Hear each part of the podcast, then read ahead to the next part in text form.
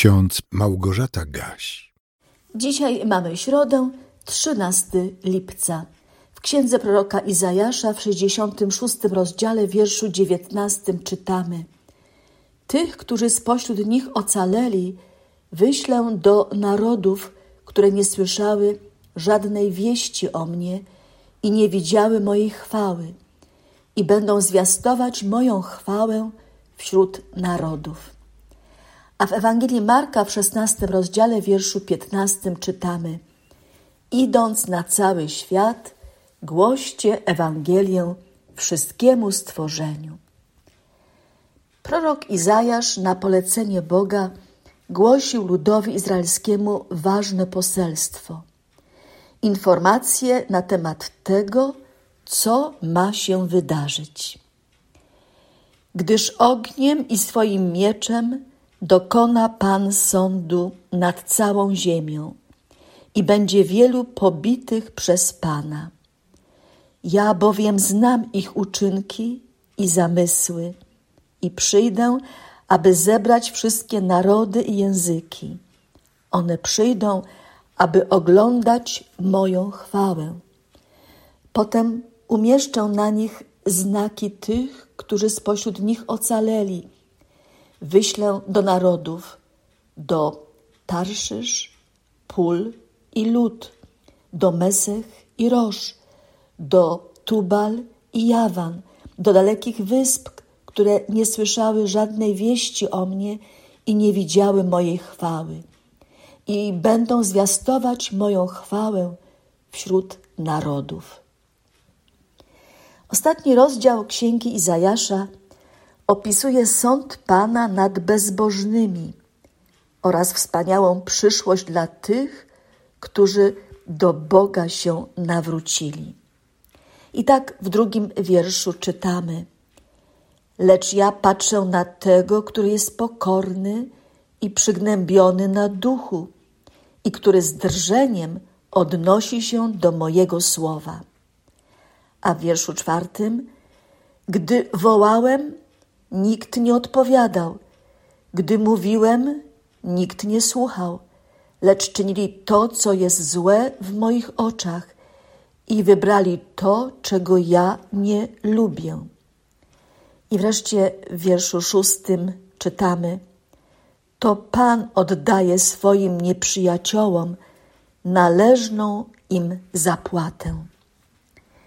Bóg oddaje zapłatę, czyli wymierza karę, a następnie możemy przeczytać, że tak mówi Pan Oto ja skieruję do niego dobrobyt jak rzekę i bogactwo narodów jak wezbrany strumień. Wtedy ich niemowlęta będą noszone na ramionach i pieszczone na kolanach. Jak matka pociesza syna, tak ja będę was pocieszał i w Jeruzalemie doznacie pociechy. Obszerna księga Izajasza kończy się Bożym zapewnieniem, że kiedyś nastanie taki czas, że ludzie wszystkich narodów i języków przyjdą na Syjon i będą oglądać chwałę Pana. Bóg zapowiada, że kiedyś pośle swoich wysłańców do pogańskich narodów, aby tam zwiastowali dobrą nowinę. Moją chwałę, mówi Pan. I tak się stało kilka wieków później. Syn Boży przed powrotem do Ojca w niebie dał swoim apostołom nakaz misyjny, który jest aktualny do dziś i będzie aktualny do końca istnienia tego świata. Pan Jezus mówi: Idąc na cały świat, głoście Ewangelię wszystkiemu stworzeniu.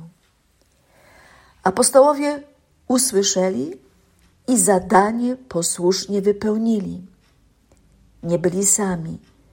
Nie musieli czuć się bezradni i bezbronni, ponieważ dziesięć dni po wniebowstąpieniu Jezusa zostali napełnieni Duchem Świętym.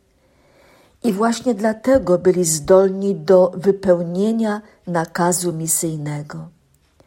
Głosili naukę Chrystusa wszędzie, gdzie tylko udało się im dotrzeć. A apostoł Paweł dotarł aż do Europy. Wypełniało się więc poselstwo z księgi Izajasza i będą zwiastować moją chwałę wśród narodów.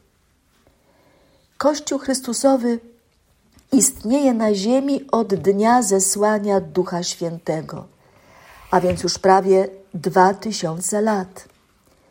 I będzie istniał, ponieważ Bóg chce, by Jego Ewangelia docierała aż po krańce ziemi, czyli wszędzie tam, gdzie żyją ludzie, którzy jeszcze nie mieli okazji usłyszeć o zbawieniu danym nam w Jezusie Chrystusie.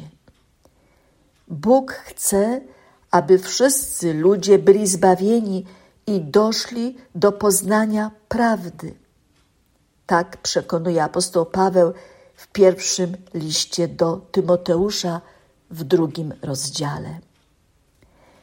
Módlmy się słowami modlitwy Hansa Dietera Hysza, którą odnajdujemy zapisaną na dziś w kalendarzyku z Biblią na co dzień. Chwyć nas za ręce i poprowadź drogą pojednania ze wszystkimi ludźmi i z całym światem. Wybaw nas od naszej ślepoty i prowadź nas stale ku pojednaniu.